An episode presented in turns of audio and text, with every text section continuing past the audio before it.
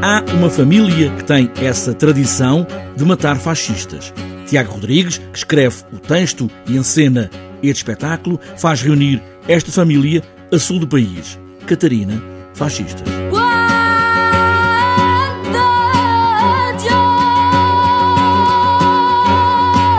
Catarina, Sul e fascistas.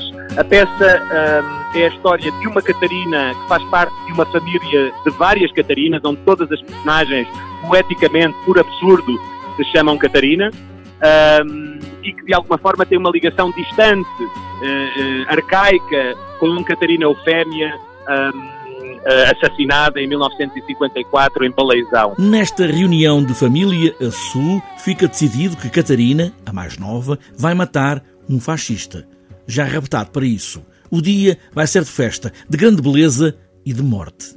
Mas Catarina não quer matar ninguém e recusa a missão.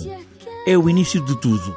Sul de Portugal, daqui a oito anos. Passa-se no sul de um Portugal de 2028 em que a extrema-direita acabou de ganhar a maioria absoluta na Assembleia da República. E, portanto, um, uma pintura de um retrato futuro distópico, uma espécie de pesadelo político que não podemos, neste momento, evitar imaginar mesmo que pessimista, mas eu sou pessimista no teatro para poder ser otimista depois na vida, no cotidiano, na política e, e nas relações uh, pessoais. Até onde na democracia pode ir a violência, a morte, o desejo de matar? Tiago Rodrigues afasta tudo isso com uma declaração de intenções. Eu julgo que em democracia não podemos recorrer eh, à violência. Uh, e assumo como um cidadão não violento, pacifista, um, e democrata. E acho que a arte deve ter o direito, a possibilidade um, de tocar num tema que é um tema delicado, que é um tema que pode ser controverso, mas que é um tema fundamental da vida humana e a arte não deve estar aliada de nenhum aspecto da vida humana. Esta não é uma história que quer dar a resposta às questões políticas.